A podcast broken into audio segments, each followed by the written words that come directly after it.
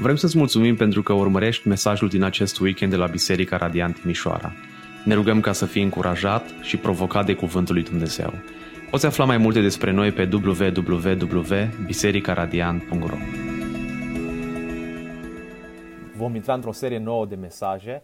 Vom avea 3 mesaje acum în Duminica Florilor, în Joia Mare, când vom sta și la masa Domnului și de înviere.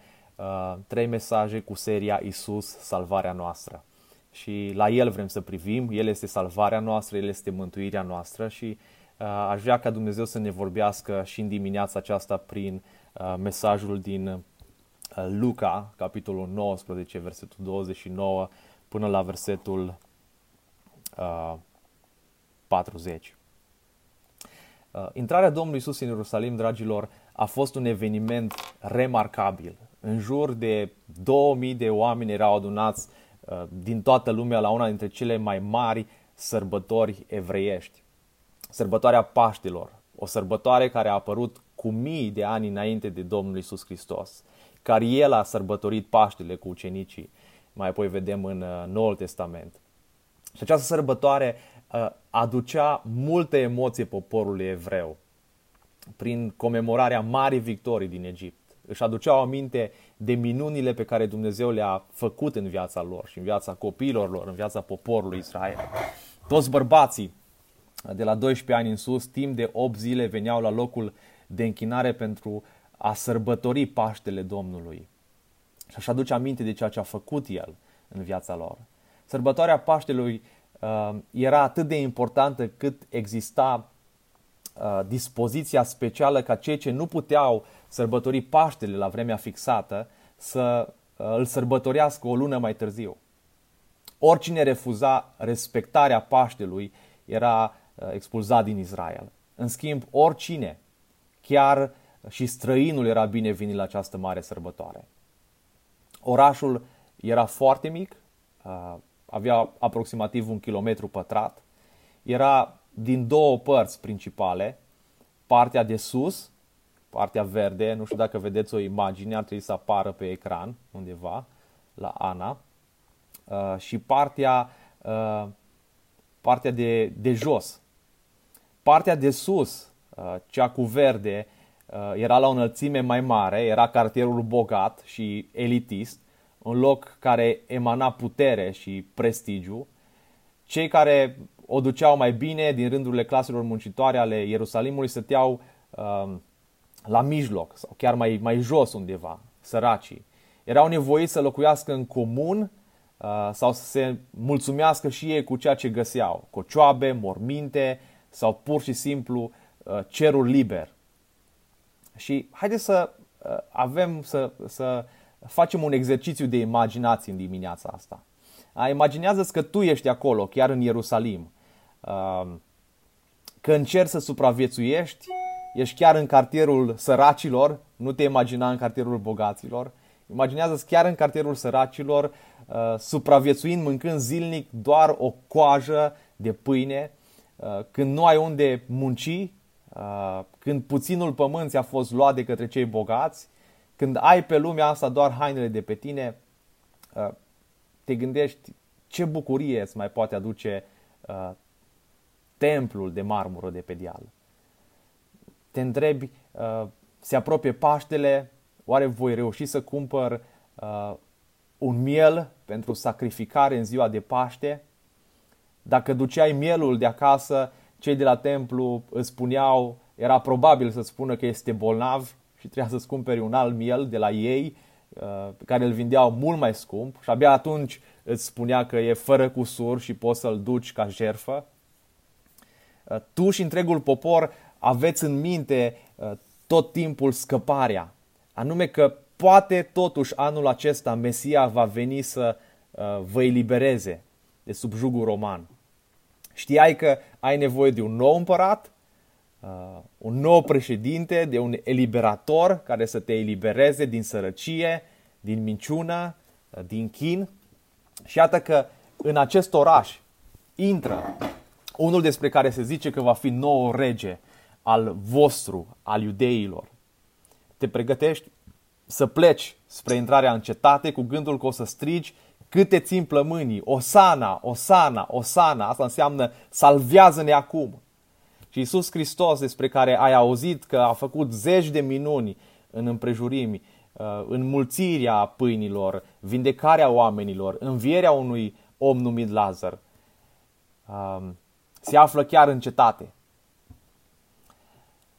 Chiar dacă avem imaginație bogată și am reușit să ne punem în papucii unui evreu care se pregătește să-l întâmpine pe Iisus cu Osana, este dificil să învățăm și noi, este dificil pentru a înțelege toate detaliile ce s-au întâmplat acum 2000 de ani.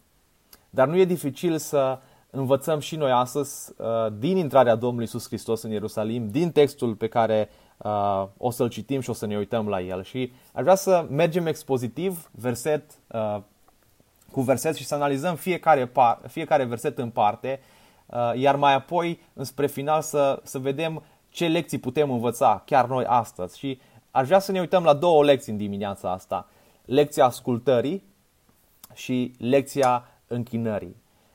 Cum ar trebui să ascultăm și cum ar trebui să ne închinăm. Așa că te invit să-ți iei pixul, să-ți iei Biblia, să urmărești împreună cu mine fiecare verset din Evanghelia după Luca, capitolul 19, versetul 28.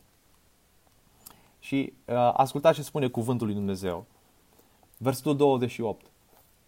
După ce a spus aceste lucruri, Iisus a pornit în frunte, suindu-se spre Ierusalim. Ce lucruri a spus Domnul Iisus Hristos? Care sunt lucrurile acestea?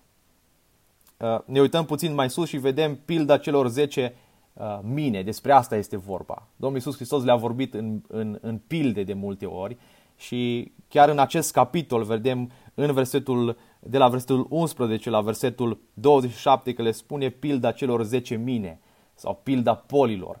Și Domnul Iisus Hristos le spune lucrurilor franc în față. Nu vreți să intrați sub autoritatea mea, eu să domnesc în viața voastră, eu să fiu regele vostru.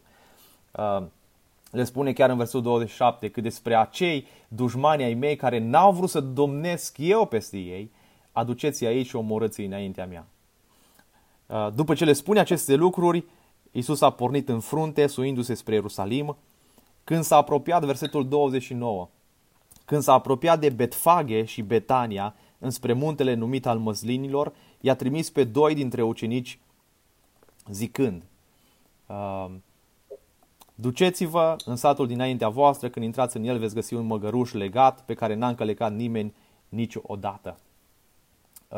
Betfage, s-a apropiat de Betfage. Betfage, orașul ăsta era situat pe drumul sudii care ducea de la Ierihon la Ierusalim. Chiar înainte ca drumul acesta să treacă peste Muntele Măslinilor sau șaua Muntelui Măslinilor. Muntele Măslinilor era undeva la 812 metri, templul din Ierusalim era la 740 de metri, muntele oferea o priveliște incredibilă, extraordinară asupra orașului. Abia aștept să pot să văd și eu priveliștea asta, să ajung în Ierusalim, să văd pe unde a călcat Domnul Iisus Hristos și chiar aș fi foarte încântat să putem merge împreună cu întreaga comunitate la anul sau peste 2 ani de zile, să vedem cum ne strângem banii pentru o vizită în Israel, că e destul de scumpă, să vizităm locurile alea și să vedem pe unde a călcat Domnul Iisus Hristos. Și chiar dacă acum le vedem imaginile astea într-un PowerPoint sau doar le-am văzut, să le putem vedea cu ochii noștri. Muntele Măslinilor provinea de la culturile extinse de măslini care erau în zona aceea. Ce mai știm despre Muntele Măslinilor este că Iisus s-a înălțat la cer de pe muntele acesta. În Fapte 1:12 ne spune lucrul acesta. Tot pe acest munte, prorocia din Zaharia 14:4 ne spune că tot pe acest munte Hristos se va reîntoarce. Și ascultați ce spune această prorocie. Picioarele lui vor sta în ziua aceea pe Muntele Măslinilor, care este în fața Ierusalimului spre răsărit. Muntele Măslinilor se va despica la mijloc spre răsărit și spre apus și se va face o vale foarte mare. Jumătate din munte se va retrage înapoi spre miază noapte, iar jumătate spre miază zi. Dar textul ne spune că Domnul Iisus Hristos i-a trimis pe ucenici. Unde i-a trimis pe ucenici? Domnul Iisus. În satul dinaintea voastră. Cel mai probabil este Betfage. Versetul 30.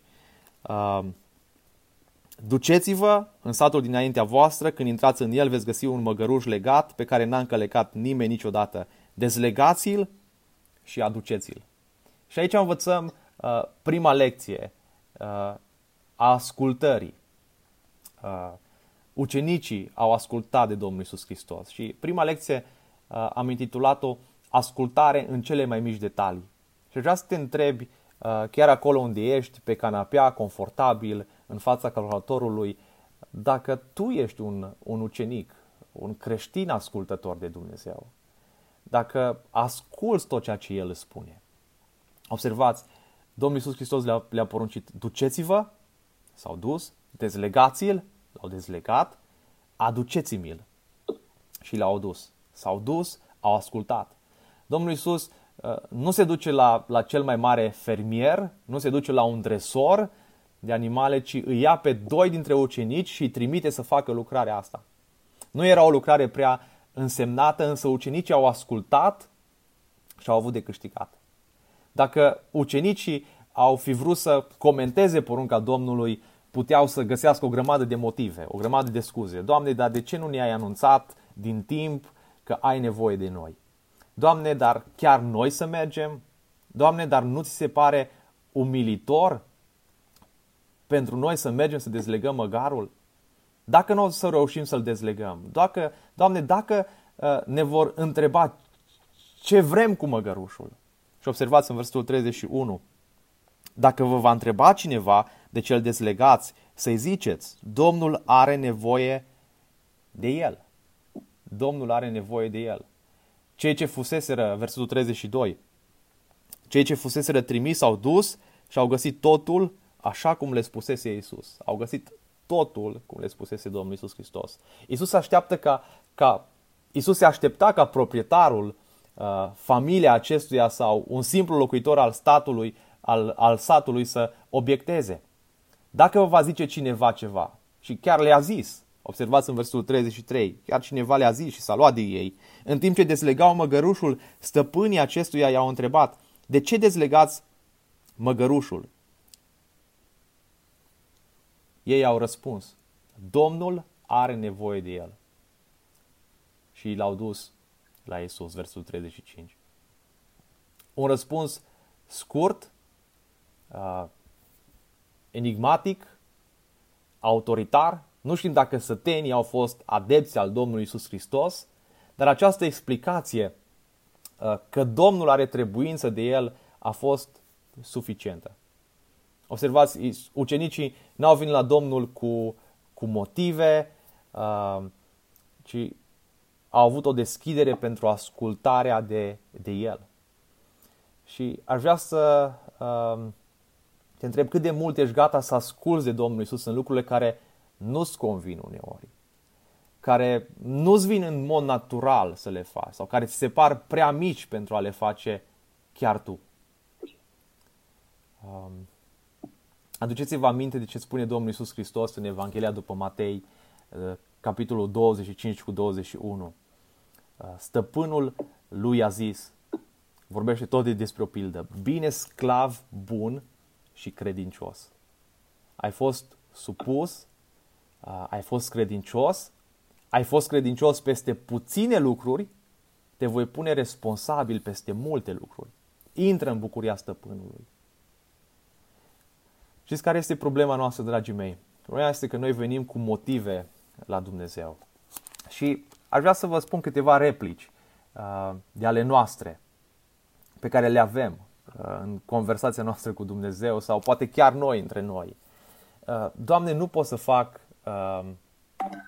Doamne, nu poate să facă altcineva treaba asta? Uite, X e mai disponibil decât mine. Doamne, trebuie să mă smeresc atât de jos ca să fac slujirea asta? Trebuie să vin în fiecare weekend, acum slavă Domnului meu, venim în fiecare weekend cu grupele mii să facem curățenie la biserică. Chiar trebuie să vin o dată pe lună să fac curățenie prin băi, la biserică? Chiar așa de mult trebuie să mă smeresc? Doamne, nu mă simt în stare să fac slujirea de care are nevoie biserica. Chiar e complicat pentru mine. Da, nu mă simt confortabil să stau cu copiii, nu mă simt confortabil să stau la parcare, nu mă simt confortabil să fac atâtea lucruri. Chiar trebuie să fac lucrurile astea? Și poate cel mai puternic motiv sunt prea obosit. Sunt obosit, nu e etapa bună din viața în care să slujesc. Dragii mei, știi ce scot toate lucrurile astea în evidență? Că slujirea în timp de criză scoate la iveală inima noastră pe care am avut-o și în timpurile în care ne mergea bine. Doar că atunci nu a ieșit așa de mult la iveală. Motive am putea să găsim foarte multe, dar toate motivele astea arată înspre inima noastră.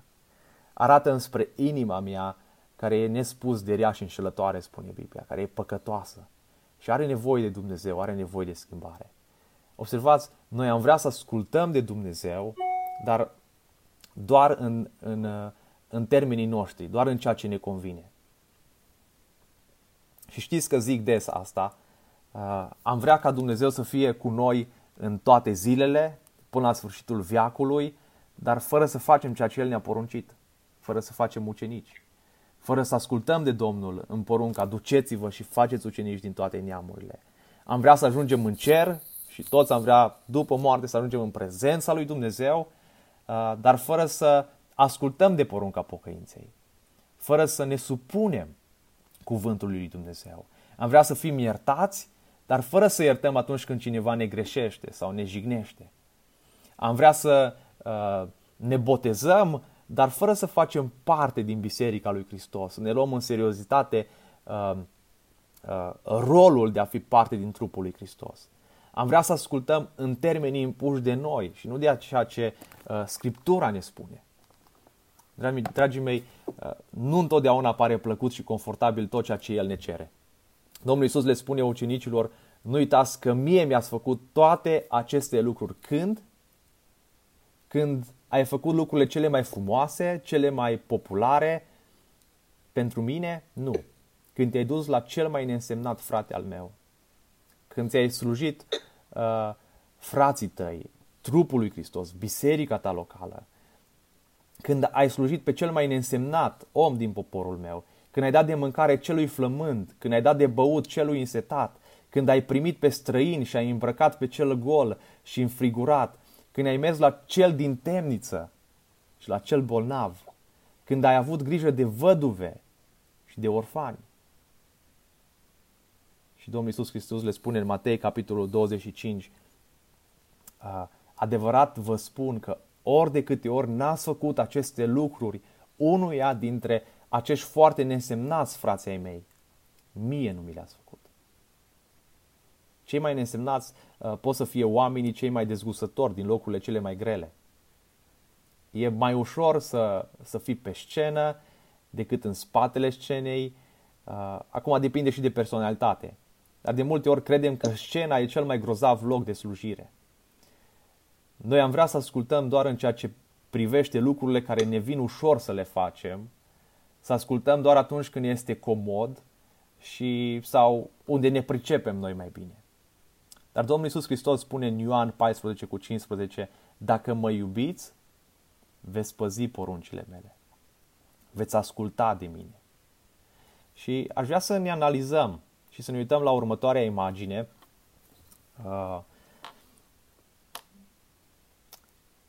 Ana ne ajută cu un share screen și putem să vedem imaginea asta.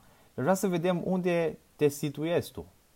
Ești indiferent cu privire la cuvântul lui Dumnezeu și privești mereu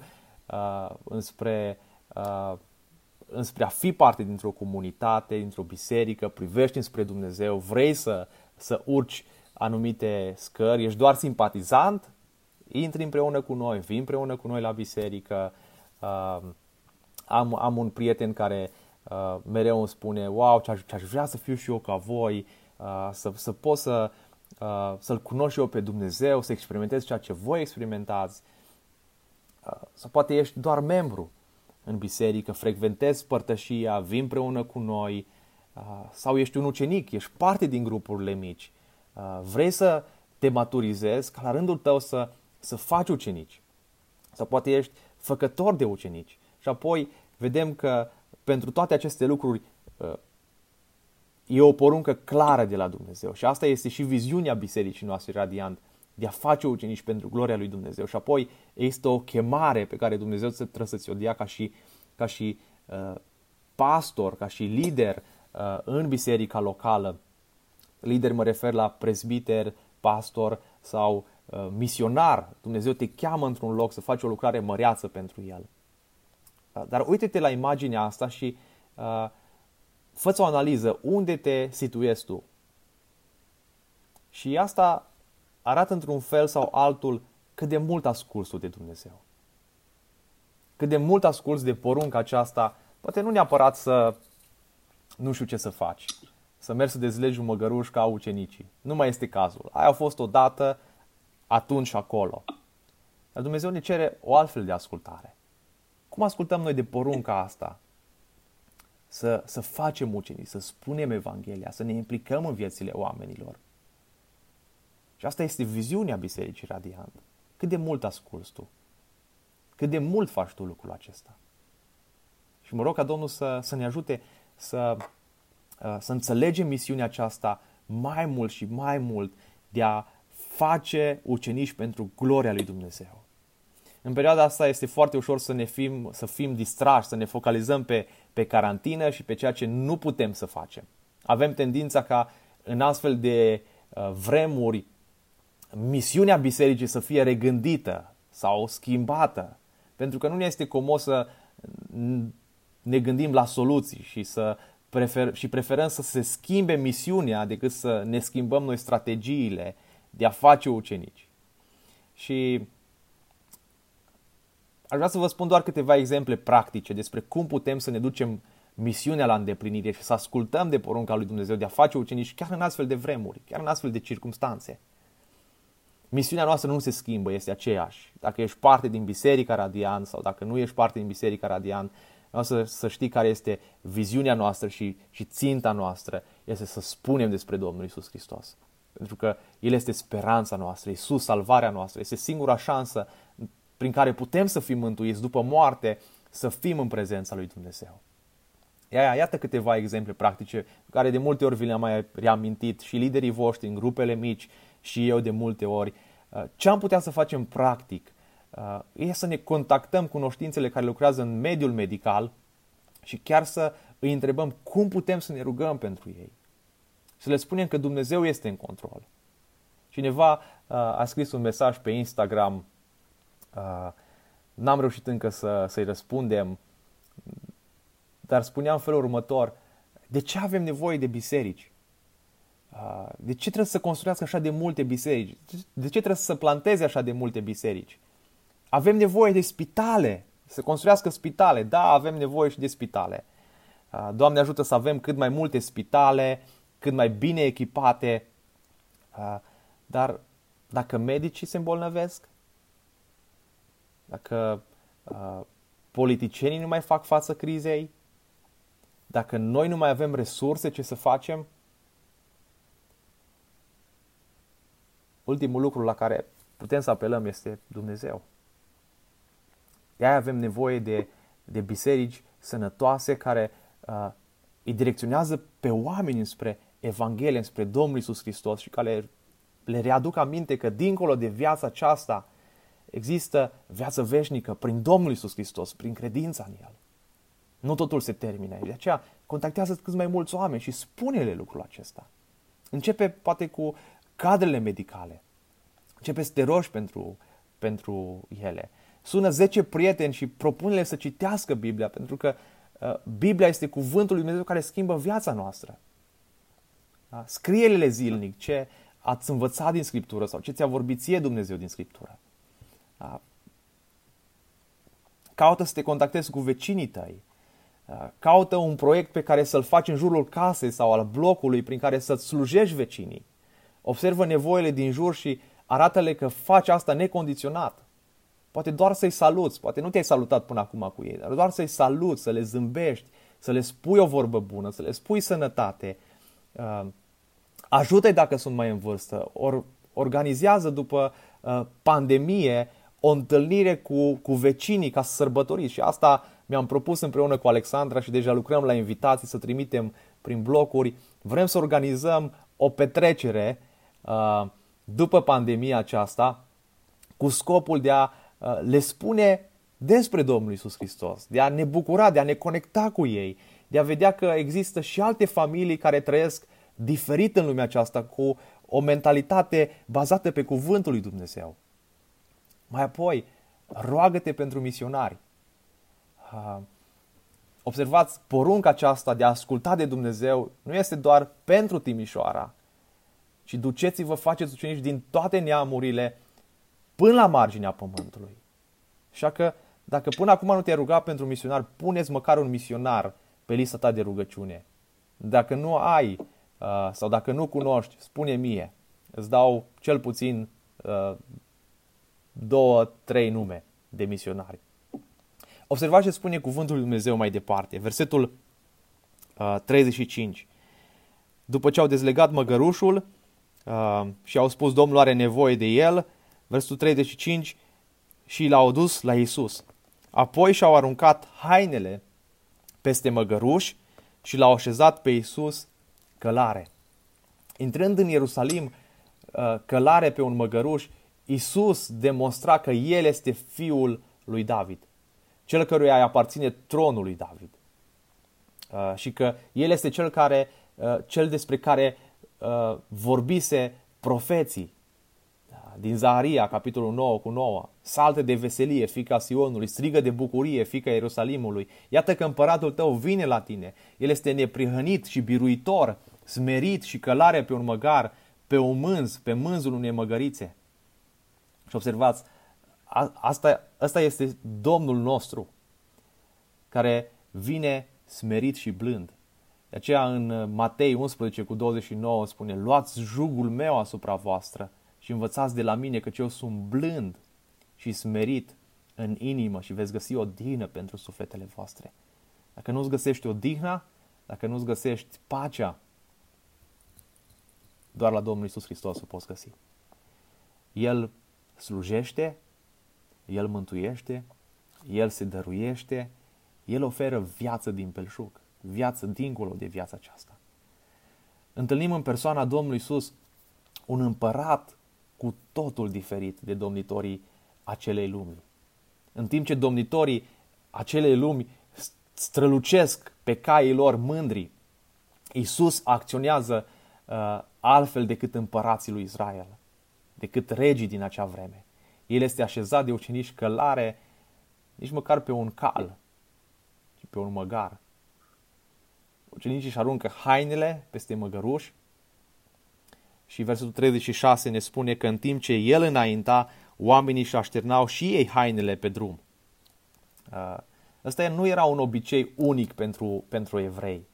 Vedem că în Vechiul Testament această manifestare era un mod festiv de a-și primi regii. Solomon a fost uns ca împărat și oamenii au reacționat la fel. Dacă vă uitați în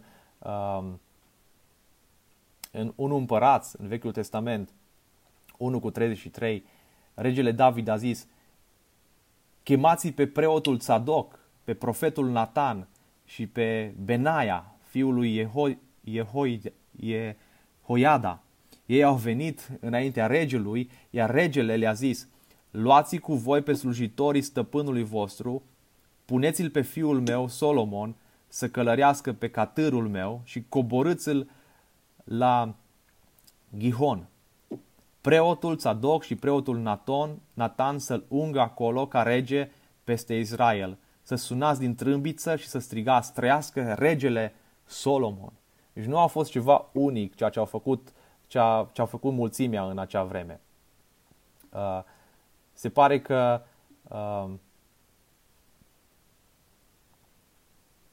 ceea ce s-a întâmplat în Vechiul Testament se întâmplă și acum în Ierusalim. Și observați versetul 37. Când s-a apropiat deja de povârnișul dinspre Muntele Măslinilor, toți cei din mulțimea ucenicilor, plini de bucurie, au început să laude pe Dumnezeu cu glas tare pentru toate minunile pe care le văzuseră. Ei ziceau: binecuvântat este împăratul care vine în numele Domnului. Binecuvântat este împăratul care vine în numele Domnului. Pace în cer și slavă în locurile prea înalte. Observați cum l-au lăudat oamenii pe Dumnezeu? Cine vrea să răspundă?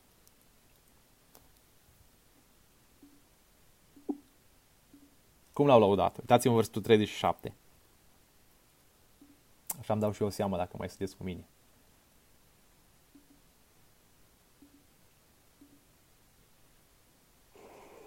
Cu versetele. Cu versetele din câmpia Betleemului. Cu versetele din câmpia Betleemului. Care sunt astea?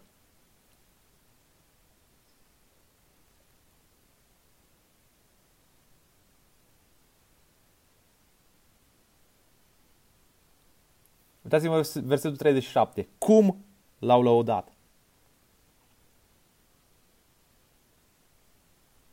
Erau obosiți, triști, apăsați. Plini de bucurie. Plini de bucurie și cu glas tare. Așa, plini de bucurie și cu glas tare. Și aș vrea să ne gândim la versetul ăsta ori de câte ori noi ne întâlnim ca și comunitate, ca și biserică. Îl lăudăm noi pe Dumnezeu plin de bucurie pentru minunile pe care le-a făcut în viața noastră? Îl lăudăm noi cu pasiune, cu voce tare pe Dumnezeu? Asta au făcut. De ce a acceptat Iisus să fie primit așa? Pentru că mulțimea spunea adevărul. Chiar dacă îl înțelege numai parțial, și deoarece Iisus aude, îl înțelege doar parțial, mulțimea au spus adevărul. El este Osana, Mântuitorul nostru, mântuiește-ne, Fiul lui Dumnezeu. Plin de bucurie l-au lăudat.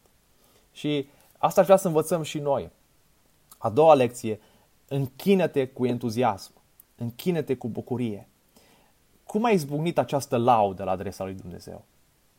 Toată această imagine a bucuriei era alimentată de profețiile din Vechiul Testament.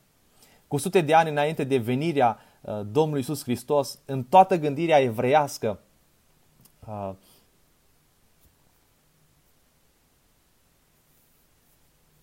s-a stârnit ceea ce Scriptura numește așteptarea mesianică. Timp de 400 de ani nu s-a mai auzit nicio profeție, așteptau intens să audă ceva despre Mesia, știau toate profețiile și au așteptat ani întregi să se împlinească profețiile. Profeția din Geneza, Dumnezeu îi spune Evei că sămânța ei îi va zdrobi capul șarpelui. În inima și urechile omului s-a prins lumina. Când va veni acea sămânță? Când va veni Domnul acela care va aduce eliberare? Dumnezeu îi spune lui Moise să-i anunțe pe ai săi că el va ridica un profet din rândul acestui neam. Și Domnul Iisus a fost acel profet despre care i-a spus lui Moise. Gândeau în felul ăsta: Moise și-a eliberat poporul de sub jugul sclaviei din Egipt. Așteptăm să vină să ne elibereze un nou împărat și pe noi de sub jugul Imperiului Roman. Dumnezeu i-a spus lui David că el va fi acela care va instaura un tron al unei împărății pe vecie. S-au așteptat ca David să trăiască veșnic, dar se referea la Domnul Iisus Hristos. Dacă nu ai o așteptare, dacă nu aștepți lucrul acesta, nu întrebi: tu cine ești? Pe Ioan l-au întrebat: cine ești? Ești Ilie? Ești prorocul pe care îl așteptăm? Ești Mesia? Ioan a trimis doi ucenici să-l întrebe pe Iisus: tu ești acela care are să vină sau să așteptăm pe altul? Era o așteptare puternică în inima evreilor. Domnul Iisus îi spune lui Filip: vino după mine. Și Filip a spus: ne-am găsit pe acela despre care a scris Moise în lege și prorocii, pe Iisus din Nazaret, fiul lui Iosif. L-am găsit pe Mântuitorul. Femeia stricată din Samaria și inima ei fierbea. Știau care să vină Mesia. Marta l-a recunoscut. Cred că tu ești Hristosul, Fiul lui Dumnezeu care trebuie să vină. Pe acest fond, bucuria n-a mai avut limite. Când Domnul Iisus a intrat în Ierusalim, ucenicii au început să cânte în cinstea Lui. Și această cântare a început să fie fredonată de aproape întreaga mulțime. Osana, Osana, binecuvântat este împăratul care vine în numele Domnului, pace în cer și slavă în locurile preanalte. Exact versetul pe care păstorii l-au spus pe câmpia Betleemului, despre care Nazariu spunea. L-au lăudat. Oamenii, versetul 36 spune, și așerneau hainele pe jos. Mulțimea ucenicilor plină de bucurie a început să laude pe Dumnezeu cu glas tare. Cum să nu te bucuri de împăratul lui Israel? Cel ce înmulțise pâinile, cel ce vindeca orbii, a înviat din morți. Tocmai înainte de intrarea în Ierusalim, l-a înviat pe Lazar din morți. Gândiți-vă ce așteptări mari aveau de la acest Iisus.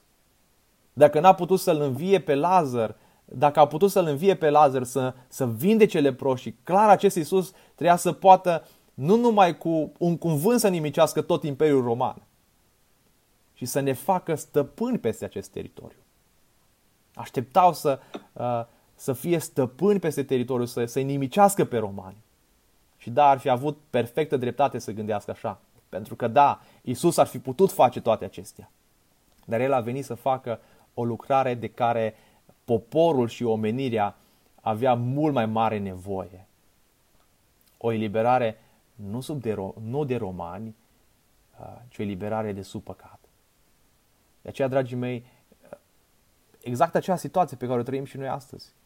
Noi nu avem nevoie să fim eliberați de pandemie, nu avem nevoie să fim vindecați în trup, deși ne dorim vindecarea fizică, ne dorim tot mai mult să trăim pe acest pământ, ne dorim să ne meargă bine pe acest pământ. Noi avem nevoie de un Iisus Hristos care să ne elibereze de sub povara păcatului, de sub blestemul acestei lumi stricate. Avem nevoie de mântuirea sufletului, de siguranța aceea ca după moarte. Să avem siguranța cerului, intrarea liberă la Tatăl, acolo unde Hristos a înălțat la cer. A spus că ne pregătește un loc, acolo unde este El să fim și noi. Și acolo nu putem să intrăm automat cum vrem noi. Avem nevoie de Iisus Hristos. Avem nevoie de harul pe care l-a făcut. Să fim ai Lui și să ne punem sub domnia Lui. De aceea, dacă în dimineața aceasta nu-L cunoști pe Iisus Hristos, nu ai o relație cu El, te invit să-L cunoști. Te invit să citești Scriptura. Scriptura care poate să-ți dea viața, să înțelegi pe Dumnezeu, să-L cunoști pe Dumnezeu, să te pui sub autoritatea Lui. Strigau într-un cor, Osana, mântuiește-ne! Însă aceste laude au încetat în săptămâna mare. Au crezut că Iisus îi mântuiește din robia romană, de sub jugul roman, dar El a venit să-i libereze de păcate, de jugul diavolului. Oamenii care erau la praznic au început să strige după câteva zile, răstignește-L. Le-am înșelat în privința Lui. El nu este Fiul lui Dumnezeu. L-am așteptat să ne libereze, dar de fapt sfârșește mort. Ucenicii la fel au început să se lepede. Și tu ești unul dintre ucenicii Lui? Petru, și tu ești ucenicul Lui? Citeam zilele trecute despre o experiență a lui Dan Puric. A stat de vorbă cu starețul Justin Pârvu. Mănăstirea era plină de oameni și Dan Puric îl întreabă, părinte, trebuie să fii foarte bucuros când îi vezi atâți oameni care au venit la biserică, să vezi atâți oameni care au venit la biserică. Și părintele îi spune, fiule, vino și uite-te pe geamul ăsta. Îi vezi pe oamenii aceștia. Ăștia sunt creștinii de duminică. Toți oamenii ăștia pe care îi vezi tu la mănăstire astăzi, la biserică, sunt creștini de duminică. Luni dimineața dacă vor trebui să îl aleagă pe Dumnezeu sau pe Satana, cei mai mulți dintre ei vor alege pe Satana. Și, dragii mei, toată viața noastră trebuie să fie, trebuie să trăim o închinare autentică la adresa Domnului. Și știți care este frica mea cea mai mare? Mă tem să nu fim și noi ca mulțimea care era în Ierusalim la praznic. Sau ca mulțimea care era adunată în acea mănăstire. Să fim creștini doar de duminică. Și în timpul săptămânii să nu mai lăudăm pe Dumnezeu, să nu-L mai căutăm, să nu ne închinăm Lui și să îl negăm cu stilul nostru de viață, cu răutatea noastră, cu mândria noastră, cu inima noastră rea. Cum făceau ucenicii? La fel au făcut și ei, până Dumnezeu le-a transformat viața și lor. Îl urmau doar pentru că au văzut înmulțirea pâinilor, au văzut minunile, au văzut că El poate să facă minunii. Și aș vrea să te întreb și pe tine astăzi foarte serios, de ce te închini lui Dumnezeu? De ce îl cauți pe Dumnezeu? De ce vii la biserică? De ce ești chiar live acum cu noi pe Zoom? Îl cauți doar ca să primești ceva de la El? Poate chiar să primești ceva după moarte, viață veșnică? Îl cauți doar pentru ca să-ți rezolve problemele aici pe pământ? Doar ca să primești ceva de la El? Sau îl cauți și te închini lui pentru că El ți-a mântuit sufletul și că ești îndrăgostit de El și ești pasionat de El și ești încântat de ceea ce a făcut El pentru viața ta. Și ai văzut minuni în viața ta și e singurul în care poți să-ți pui încrederea. Și aș vrea să vă prezint o imagine pe care mulți ar putea să... o imagine care pe mulți ar putea să ne reprezinte. Observați cum strălucește icebergul. E ceea ce părem de multe ori când ne întâlnim la biserică, duminica. Dar ceea ce suntem, sâmbătă, vineri, joi, miercuri, marți, luni, e ceea ce nu se vede. Ceea ce nu vedem.